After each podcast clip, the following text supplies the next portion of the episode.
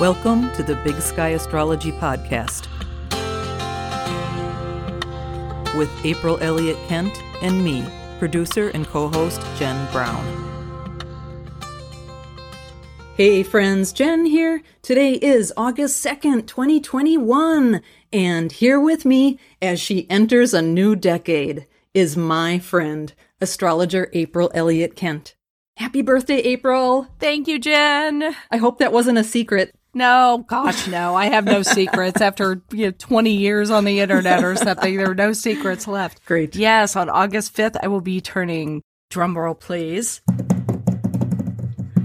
sixty. sixty! Woohoo! Happy solar return. Thank you. Yes, I am having my birthday, which means, of course, I am having my solar return. And we went into extensive detail about solar return charts this time last year in episode thirty-seven. Full moon in Aquarius, and many happy solar returns. So we would like to direct our listeners back to that episode because we talked at length about what a solar return is, how it's calculated, how to interpret the chart, and how to get your own solar return chart. Rather than recapping that, we could take just a little sneak preview at my solar return chart, Jen. Let's do it. Yeah. What do you see in your chart when you look at it? Well, the important thing always is to look at the house placement of the sun in the solar return chart. And mine is in the third house this year, okay, which is opposite where it usually lives in my ninth house. The sun in the third house is great for doing all the things my Gemini moon normally loves to do, like write, read, communicate. I will be doing some teaching this year, and I think that's shown by the sun in the third house because I'll be doing some astrology teaching that's a little less advanced. So that's definitely in the realm of the third house. And that sun is opposed Saturn in the ninth house. And I have been feeling the sun with Saturn oh. for some time now. How so? I just feel a little bit blocked, and you can be a little fearful with Saturn. That I'm starting this new project. I'm excited about it, but I'm also kind of nervous about it and feel a little bit blocked in getting going with it. That makes sense. That's how that one works. So those are the most important features. Mercury is very strong in the chart as well. It's right on the fourth house cusp, and it rules the ascendant of the chart. And Mercury, again, is about writing, speaking, teaching, all the things I normally do. So it looks like a good year for April to do the things that she normally does. And there's Jupiter in the tenth house in Aquarius at twenty-nine degrees, which I don't know exactly how to interpret it, but it looks good. Jupiter in the tenth seems good, yeah. Yeah, tenth is the house of career, reputation, visibility, these kinds of things. So having Jupiter there, the great benefic, feels very positive. Yeah, Jupiter is usually thought to bring good things in general. He brings good things to life. Maybe G E would like to sponsor the podcast. And bad things to your waistline. Yeah, so I'm sort of excited about the solar return. I think it looks fun. Yeah. A lot of stuff in the fourth house. So I don't know what we'll do around the house this year, but there definitely have been some projects we've been putting off. So maybe it's time. Maybe it is with Mars there. And I noted that your ascendant and descendant was kind of flipped in this chart. It is, yes, because in my birth chart I have Sag rising, and this one has Gemini rising. What do you make of that? Well, the first thing it does is bring my partner to the forefront mm-hmm. because it's my seventh house that gets brought to the first house. So that takes on added significance this year, and saying that he'll probably have some things that he's wanting to do, and I'll want to be helping him with those and being present for that. And Gemini is very natural for me. Again, I've got the moon in Gemini, so it feels kind of good to have that rising. In the chart, the moon's in the second house, so it's all about money, money, money, money, money. Or, yeah, more to the point, feeling more secure financially. That's what the moon in the second house wants. Sweet. That sounds good.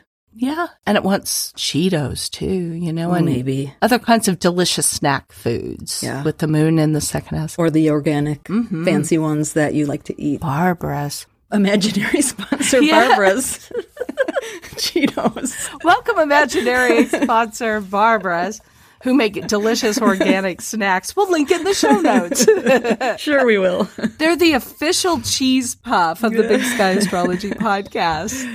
Well, speaking of the Big Sky Astrology Podcast, Jen. Yeah, what's going on with the Big Sky Astrology Podcast? Do tell. Well, we want to remind everyone that we're on a slightly lighter summer schedule. At least through August, we will continue to put out the podcast every other Monday instead of every Monday. Yes. And listeners are begging to hear our top hits of the nineteen nineties. Listeners is plural. There were at least two. Yeah, exactly. There were at least two. That's okay. We hear your groans in the background. We promise we won't do that. We will be sharing them with each other before we begin recording. But thanks to all of you for indulging us in our little walk down musical memory lane of the nineteen eighties. Yeah, that was so fun. It really was. Mm-hmm. Loved it. And we'd like to remind you, you can go over to YouTube and we have a playlist there of all of the songs that we chose. So you can go over and have a listen. Yeah, and I'll continue to link that in the show notes today. Terrific. Speaking of today's podcast, we are getting our feet under us as we figure out this every two-week schedule. So this week we're going to try splitting the episode into two halves. The first part of the podcast will talk about what's happening week one, and the second part of the podcast will talk about what's happening in week two. I think that's very clever. Well, we are nothing if we're not clever. That is so, Jen. That is so. Well, what do we have coming up first in the week that begins with August second? We have Uranus in the spotlight this week from August second to August eighth. Uranus is the planet of the unexpected. It's in the sign of Taurus, which tends to be, in general, it's not a big fan of change, right, April? It's a little bit change-averse, I would say. Yeah, as all fixed signs tend to be. What aspects should we break down for folks? Well, there are three that we're going to be looking at. One is Venus trine Uranus, which happens on August second, eleven fifty-three p.m. Pacific time. So really, it's August third, most every place except here on the West Coast. Also, we have Mercury squaring Uranus on August third at six fifty-seven p.m., and then we have the Sun square Uranus, which is probably the most significant one of the week, on August sixth at four fifty-seven p.m. Pacific time.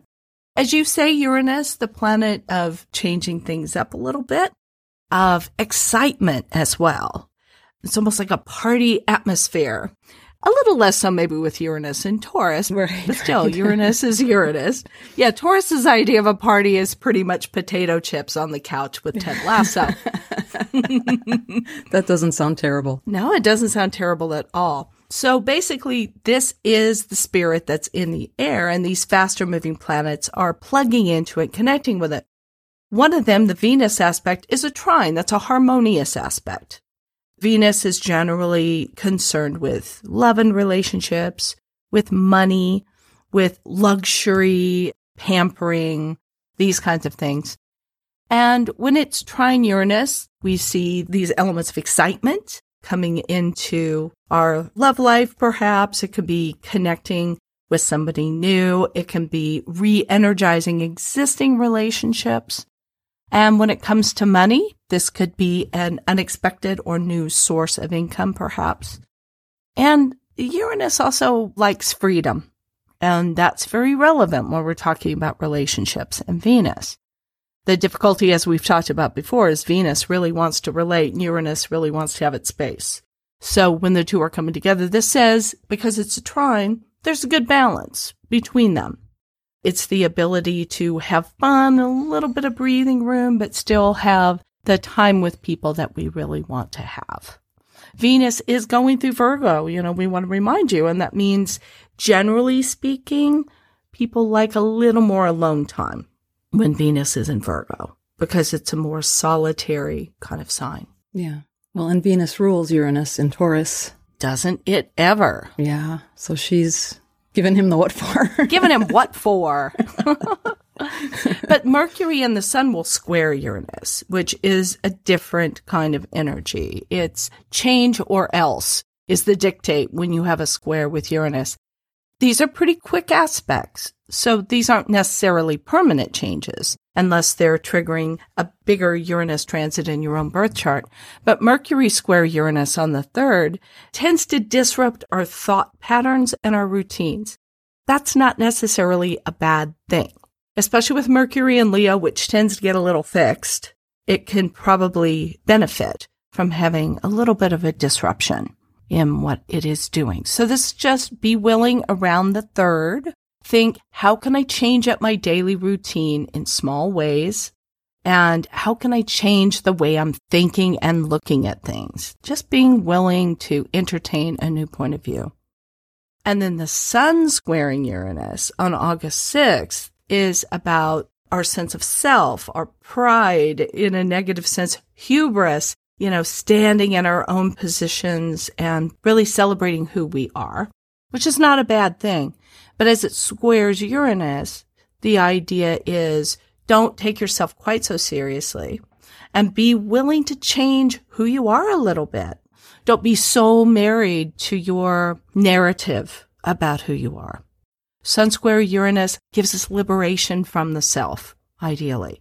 If there are things about yourself that have gotten a little old to you, it's like, oh gosh, do I really still have to be that person day after day, year after year? Uranus says, well, no, you don't. This is one of two times of year where you really get an opportunity to examine that and decide to go in a slightly different direction. I also made a note to myself here that says, pride goeth before the fall. So pride is the sun and Uranus is the fall. So oh. don't be a little too uh, full of yourself. Yeah. Because Uranus will have a way, especially in Taurus, of bringing you down to earth. This must be in your solar return chart then. Oh, thank you, Jen. Yes, I hadn't thought of that. You're quite right. Are you trying to tell me something? I'm not. Yeah. I saw the date, August sixth. And you knew. And I thought, hey, yeah. your birthday's the day before. It was. Well, I have that T-square in the solar return chart of the sun opposed Saturn square Uranus. Mm-hmm. And we're all dealing with Saturn-Uranus this year, which is about the Saturn is like the authority, you know, being an authority and all of that, and having your little rules and your little boundaries that keep you safe. And Uranus saying, no, you know, let's change those up a little bit. Yeah. So this is kind of like part two from last week when these planets did oppose Saturn, as you're saying. Yeah, absolutely. And what that did was it can feel like the constraints are really tightening, tightening, tightening. And suddenly Uranus goes kaboom and just has got to get free from that. That's the overall nature of this week is Uranian. Are there ways that people can work with Uranian energy in a way that can be helpful? I think cooperate with the dictate for change. And what I usually will tell my clients if we're going through a big Uranian transit, for instance, is how can you change small things? Because that will condition you to the habit of change. It doesn't have to be in big things. It could be, for Jen, changing the brand of her fizzy water. What? I know you're a fan of imaginary sponsor LaCroix. We're just putting out the imaginary sponsorships right and left in this episode so far. If you build it, they will come. I like it. I like it, April. But it may mean switching, ever so briefly, to my imaginary sponsor, San Pellegrino. Yes. So it's just a question of doing small things in a different way and opening yourself to change. But you can feel how we resist very often, especially in our most unconscious little lunar habits, what we like to eat, where we like to sit, what we like to wear, the things that comfort us. Those can be the most challenging things to shake up. And if you say to somebody, well, maybe try this thing instead of this thing, and you just feel the resistance. That's the Saturn.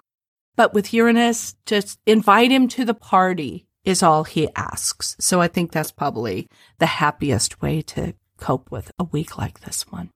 Very good. Jen, do you know what time it is? What time is it? It's time for Moon Watch.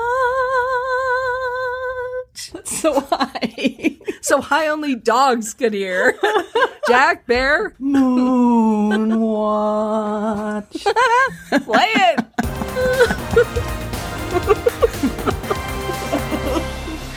Yes, friends, it's time for Moonwatch. And we began this Moonwatch segment, this double wide Moonwatch segment, with a new moon in Leo. Leo. On August eighth at six fifty a.m. Pacific time at sixteen degrees and fourteen minutes of Leo. Leo. New moons. New moons are always great. Tell us about what the energy of a new moon is generally, Jen. Oh, I didn't know there'd be a quiz. The new moon is the beginning of a lunar cycle. It's a time in the lunar cycle to plant your seeds of intention. We don't know what they will grow into yet, but you might have some ideas. Perhaps you would like to express some creativity or generosity or be open-hearted.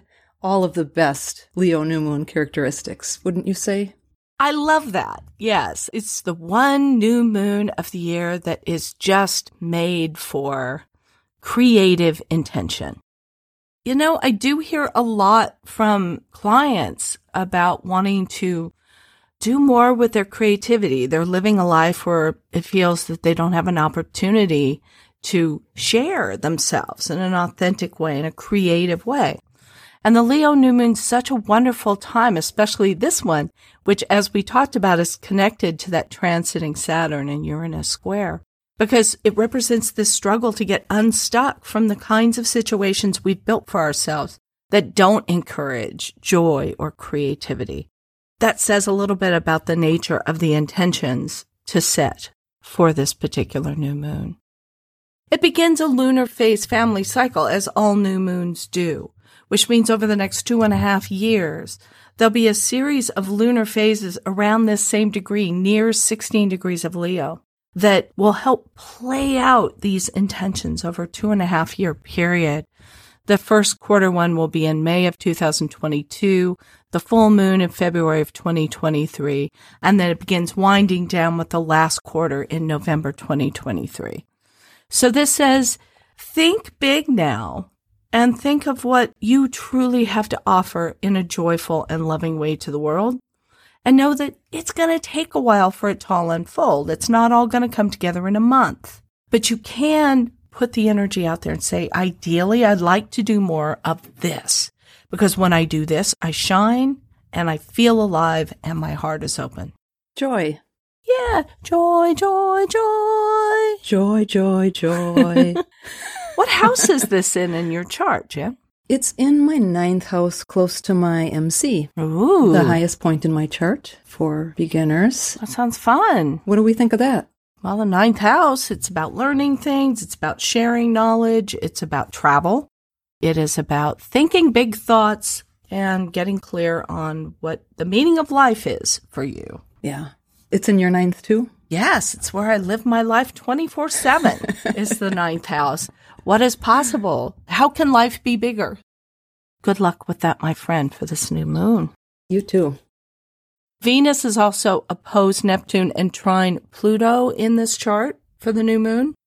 So this can be new starts with relationship developments, for instance. Venus opposed Neptune. It's the ongoing. We'll talk about this a little bit more in the next segment, but it's a little bit that tension between Virgo and Neptune of discernment versus just letting things be as they are. That could be some tension in relationships. And Venus trine Pluto is actually not so bad. It's kind of like an opportunity to take a relationship to new depths, to a new level of commitment, which I think is kind of nice. That is very nice. Any other thoughts that you have about the new moon, Jen? I do notice that Mars is squaring the nodes in this new moon chart. What do you make of that? Well, what I've heard about planets squaring the nodes is that it's like a choice point, mm-hmm. and that the cosmic imperative is to reach towards the north node, which is the path of curiosity and open-mindedness, versus staying stuck in your own judgmental beliefs. That's what I would say about it. I would agree with that. And I think that furthermore, the fact that it's Mars says it usually comes as a little bit of a kick in the pants to motivate you to do it. Something makes you sufficiently uncomfortable in the part of you that it feels like it's very certain about everything. Mm-hmm. And it kicks you out of that and towards the north node. It says, well, gee, I guess I better see what other people think. Get some more details and information. And... is it a double moon watch? It's two, two, two, two moon watches in one. And this works perfectly because one is in the first week and one is in the second week. So now we're going to take a look really at the aspects beginning the week of August ninth We're going to begin with the Scorpio first quarter moon, which is towards the end of the week. But, you know, we don't want to sing Moon Watch twice. Yeah, it's on Sunday, but we'll bring it in here. Yes, that's on August fifteenth at eight nineteen a.m. Pacific time, twenty-three degrees exactly of Scorpio and Leo. You don't see that very often. Well, you don't. And I actually hadn't seen this particular Sabian symbol in living memory. twenty-three Scorpio, a bunny metamorphosed into a fairy. Wow. I don't know what to make of it, but I find it absolutely delightful. It's strange. It's a strange one. It is a little bit. My neighbor's having um, bunny issues. Oh, dear. In her yard. As in too many bunnies in her yard? Well, yes. They are performing particular essential biological processes that are resulting in a discoloration of the lawn. Oh, I see. Mm-hmm. I thought you were going a different direction with that.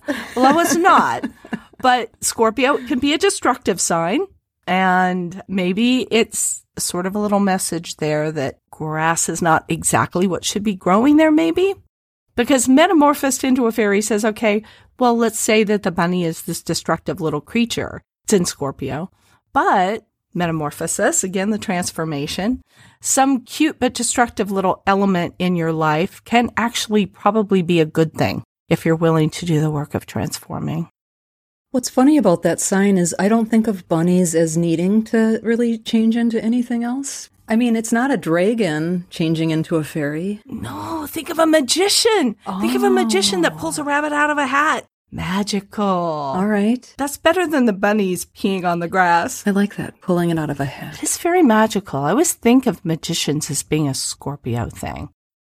So that's a bit of a clue for us for our first quarter moon. What this first quarter moon is doing is bringing the Leo new moon matters from last week to a critical moment that requires action. That's the job of a first quarter moon. So this says, okay, right now we have this desire to really put out a lot of Leo creativity and spirit and energy, but we're a bit blocked in that by Saturn opposed the sun. And when we try to do it, it's like the rug gets pulled out from under us with Uranus. This is the moment in that cycle to make some kind of action towards our creative goals. And this introduces the element of magical thinking, of if you can't get any place in a straightforward way. And I think we might have even talked about this in our last episode, to think, how can I do it magically? How can I take my concerns to the invisible and say, help me get somewhere with this? Because it's seemingly impossible because of the blockages to the sun. And rather than two and a half years of the lunar phase family unfolding from that new moon and resulting in frustrations and getting off course, this is a way to say, instead of just pushing, pushing, pushing to get what we want, how can we do it magically? That's quite nice because it's very light and Scorpio can feel heavy sometimes. Mm-hmm. And I like how that's feeling a little more just letting go maybe, which is a Scorpio thing for sure. Yeah. It's a nice way to think of that old buzzword for Scorpio, which is transformation. And when you think of a magician doing it, well, it's a trick really. It's not actually changing into something else. But sometimes just thinking that it is is enough. This first quarter moon is part of a lunar phase family that began at the November fourteenth, twenty twenty new moon, just last fall. So it's a time also to take action on matters that we envisioned or initiated at that time. If you can think back to then and what you might have been doing. What were you doing back then? I think I was just working, working, working, working, working. Oh, it was around the time of the election, I guess. It was just after the election. Oh, yeah, it sure was. Because that was in early November. I remember doing some classes and a lot of stuff then. Right, right. Anything else you have on the first quarter moon? Just that if people want to hear about all eight lunar phases, they can revisit episode thirty-four. The eight lunar phases, have them with a salad. And you were just referring people to that because you love that title and that artwork. It's a good one. It is a goodie. The tomatoes are moons. It's very fun. I felt very happy with that one. As you should have. Thank you.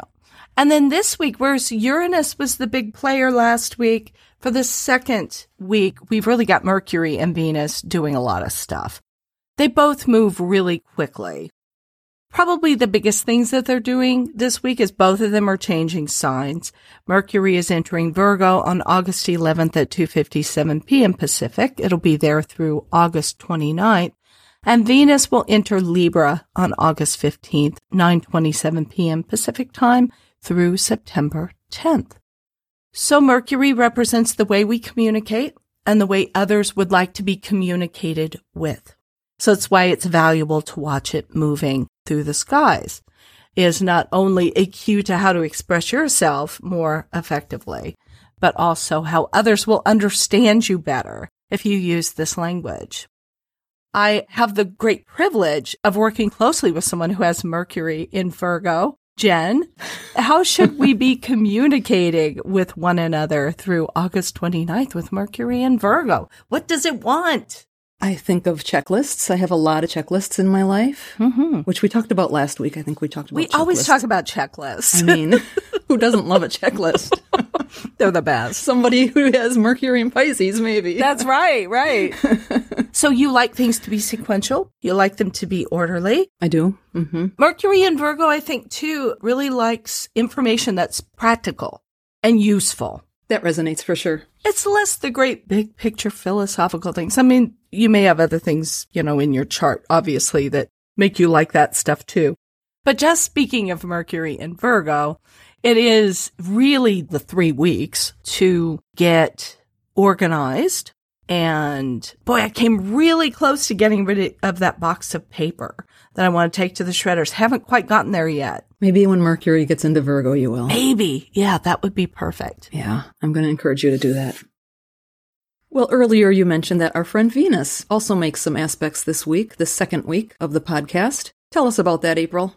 Venus opposes Neptune on August ninth at five twenty p.m. Pacific time. Right smack on my Mars, because it's all about me. It is my solar return week. Yes. twenty-two degrees, forty-one minutes of Virgo and Pisces. Let's just take the idea of Venus with Neptune. Venus is what we love, what brings us pleasure, things that are very gratifying to the senses. Neptune is also about love. It is less on the earthly plane and more on the spiritual plane. I think anytime we see Venus and Neptune coming together, it's a question of elevating that Venus to a little bit higher level, taking it from its earthbound existence and up into a little bit of a Neptunian place, ideally. It's also about getting clarity in matters of relationship and money and values and all of those things we associate with Venus. When planets are in opposition, they're going towards the same central goal, but approaching it from radically different points of view. When planets are in opposition, they're trying to find that sweet spot. So there's a sweet spot between enjoying things of the earth mm-hmm. with Venus and celebrating things of the spirit. It's finding a nice in between there. They're on a seesaw. Yeah. And Venus in Virgo is very much about, okay, now I will buy this thing and this thing and this thing, and they will go in a particular configuration and they fit with this thing in my house or that thing in my house, whatever it is. Venus in Virgo is very particular about what it likes and how it's going to set things up. And Neptune's like, no, let's just kind of slap things together and I'll bet they'll just go together great. Let's just feel our way around. Let's just feel our way around. Venus in Virgo likes everything to be very tidy. Neptune is like every horizontal surface in the house is covered with something and stuff and bric-a-brac. So there's that tension. You don't want things to be too sterile, which Venus and Virgo can get a little bit too minimalist, I think, really. And Neptune wants to come in and soften the edges a little bit and bring in some whimsy and some color and some fun and all of that. But if you leave Neptune and Pisces to its own devices, you'll never be able to find anything because it's, there's no order whatsoever. So the two, can, as we see, can benefit from one another. Now, Venus trine Pluto on August eleventh at three forty-five p.m. Pacific time at twenty-four degrees and fifty-eight minutes of Virgo. We talked a little bit about this before. But again, it's an opportunity to take relationships to a different level of intimacy. And it can also be about exploring the extent to which the things that you have or want are congruent with who you really are. This can also have to do with how you present yourself physically. Sometimes when Venus is an aspect of Pluto, you see people make a little bit of a change in their appearance or something like that. Because Venus can be about appearance, is that right? Yeah. And Pluto is, let's take this deeper. Is this really me? It's like getting a new hairdo and going, oh, no, that doesn't look like me at all. Or getting one and saying, yes, that's who I've been all along under that wrong hairdo. Okay. And now I look like me. Mm-hmm. So it's doing things. It's being with people. It's presenting yourself. It's purchasing things that are like you, that are in integrity with what you really want and who you really are. I like that. And finally, Venus is entering Libra. Libra. It's very even.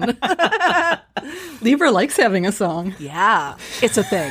On August fifteenth at nine twenty-seven p.m. Pacific time. Libra has an even song. A very one-note samba. And it will be there through September tenth.